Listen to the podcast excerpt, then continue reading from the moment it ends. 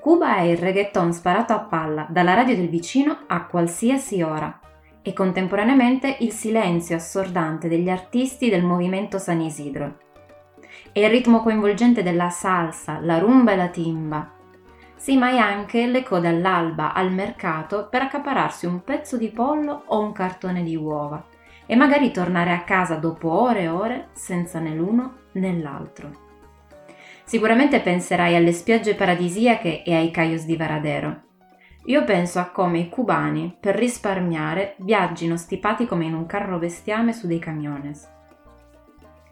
Tu quello che vedi è il lusso dell'Hotel Manzana e un daiquiri al Floridita. Ma se giri e vai qualche parallela più in là, nel cuore della Havana Vieja, vedrai dei palazzi cadere come castelli di carta, letteralmente. Hai studiato a scuola che Cuba è patria o muerte.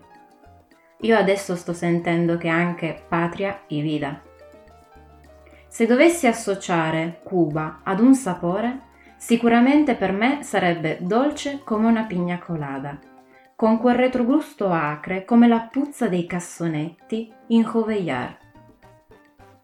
Cuba è questo ed è molto altro e io voglio raccontartelo. Mi chiamo Valeria Guardo e questo è Agrodolce, il podcast che parla di Cuba e dei cubani.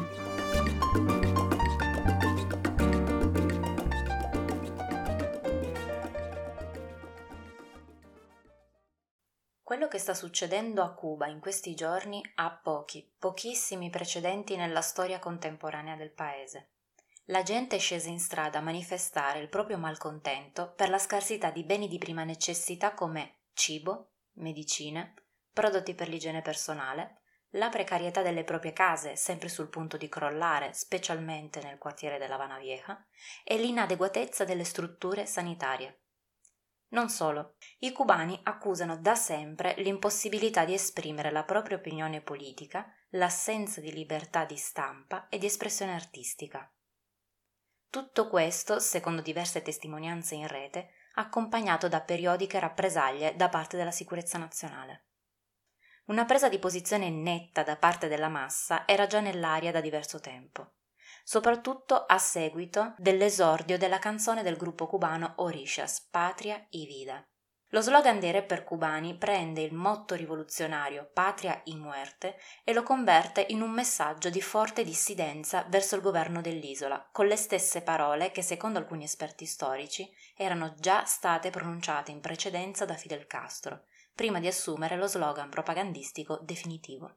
Ma veniamo ai fatti. Cosa sta succedendo a Cuba e perché sui social viene lanciato l'allarme SOS Cuba?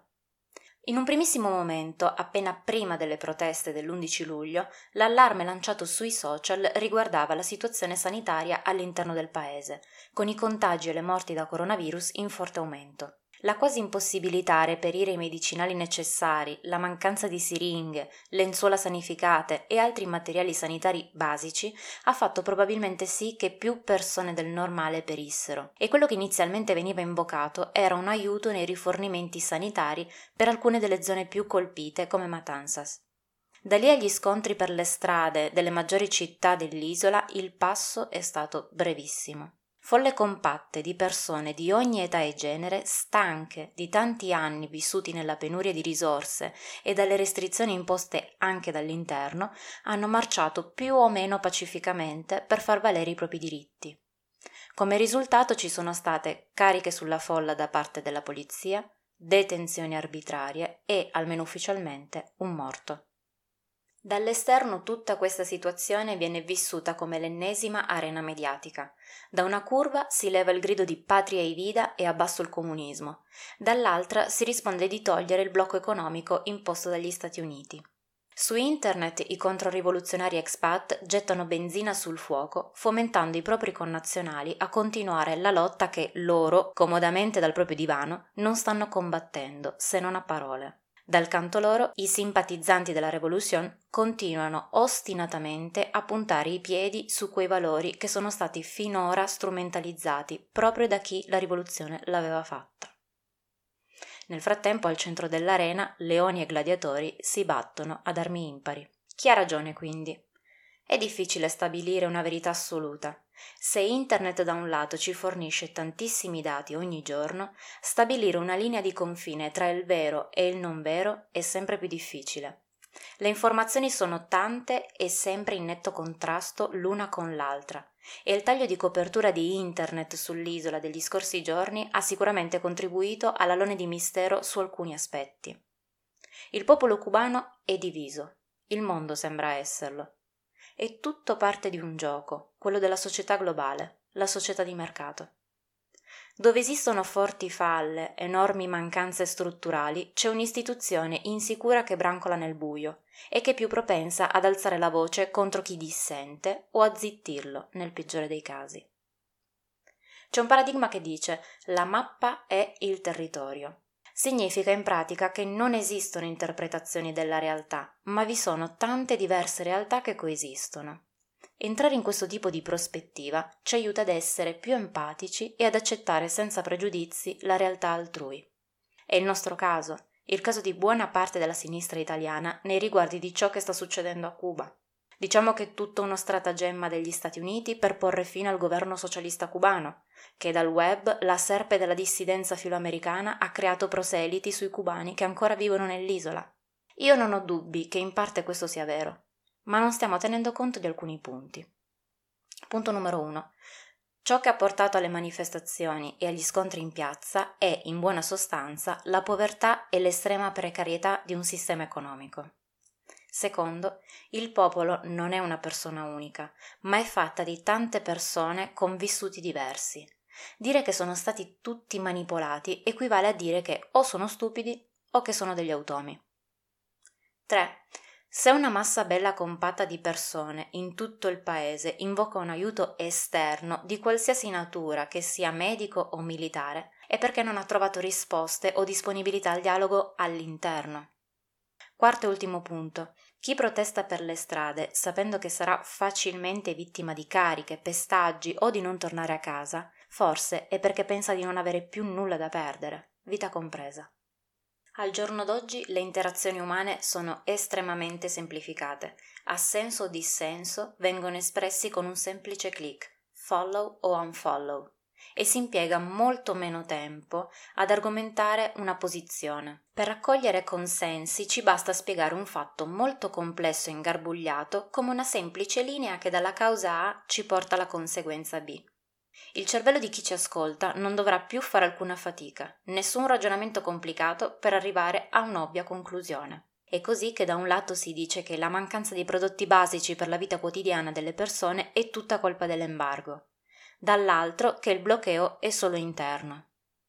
Sono entrambe due estreme facilitazioni del reale problema, che porta il popolo a dividersi. E come dicono i filosofi Maura Gancitano e Andrea Colamedici, un popolo diviso è più facile da incolpare. Questo è grossomodo il meccanismo che io vedo dietro tutta questa faccenda. Attenzione, vedo, non interpreto. Questa è la realtà che risulta dalle mie esperienze ed è un pezzo del puzzle, una mappa in mezzo ad altre che fa il territorio. Prima di tirare le fila del discorso, però, voglio ancora dedicare un paio di minuti ad alcune tra le obiezioni più frequenti che ho sentito e letto a chi ha fatto un discorso simile al mio. La prima. I cubani protestano per le condizioni di vita, quando il 99% di loro è in condizioni nettamente migliori rispetto ai restanti paesi caraibici. Vero, in parte. Non ho mai assistito, devo dire, a episodi di povertà estrema sull'isola e paradossalmente è più facile da qualche anno a questa parte vedere qualcuno che rovista tra i cassonetti dell'immondizia qui in Italia che non a Cuba. Nonostante questo, dovremmo farci un bel esamino di coscienza. Saremmo disposti a vivere in un paese sapendo di non poter fare la spesa quando ci pare e di non trovare quello che ci serve? Ci adegueremmo mai a 40 euro di stipendio mensile quando un cartone di uova può arrivare a costare 3 euro? Per fare la più semplice delle commissioni, sopporteremmo le immense code o gli infiniti tempi burocratici?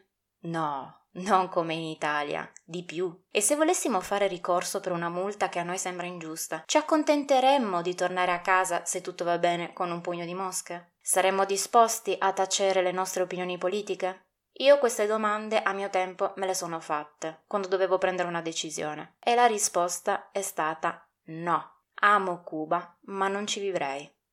L'unico modo per viverla bene da stranieri residenti, senza che le restrizioni influenzino la nostra vita, è o con qualche incarico diplomatico o da pensionati con un bel tesoretto da investire magari in un'attività turistica. Altrimenti, se siete dei lavoratori normali, saranno solo lacrime e sangue. La seconda obiezione. Per aiutare i cubani dobbiamo manifestare contro il bloqueo.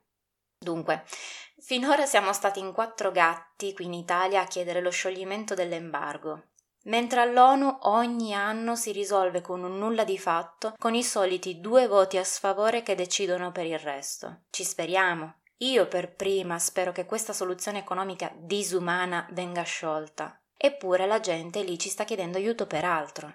Dalla Spagna, da buona parte dell'Europa e dal Canada sono partiti quasi istantaneamente e quotidianamente massicce donazioni di generi alimentari, medicinali, presidi medici chirurgici. Dall'Italia si sono preoccupati di aprire un corridoio umanitario dopo cinque giorni dai primi disordini e con oltre una settimana di ritardo rispetto agli altri paesi. Terza e ultima obiezione. I giovani cubani vogliono internet e smartphone, vogliono indossare le Nike ultimo modello, ma non capiscono che oltre al capitalismo riavranno indietro la stessa mafia cubano-americana che è dietro alle loro proteste. Dunque, la prima parte mi suona un tantino a paternalismo. Internet è un potente mezzo di comunicazione ed è una risorsa praticamente globale. Perché noi qui dovremmo beneficiarne e loro lì no? Poi, sui gusti estetici dei cubani, Nike o non Nike, non discuto, sono gusti appunto. Per quanto riguarda invece la mafia cubano-americana, è un bel problema, enorme direi. Le associazioni di stampo mafioso, come ci insegnano i maggiori esperti del settore, operano in diverso modo, ma tutte seguono un principio, quello dell'affiliazione.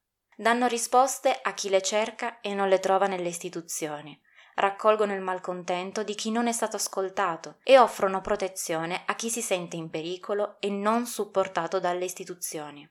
A chi dobbiamo dare la responsabilità di tutto questo?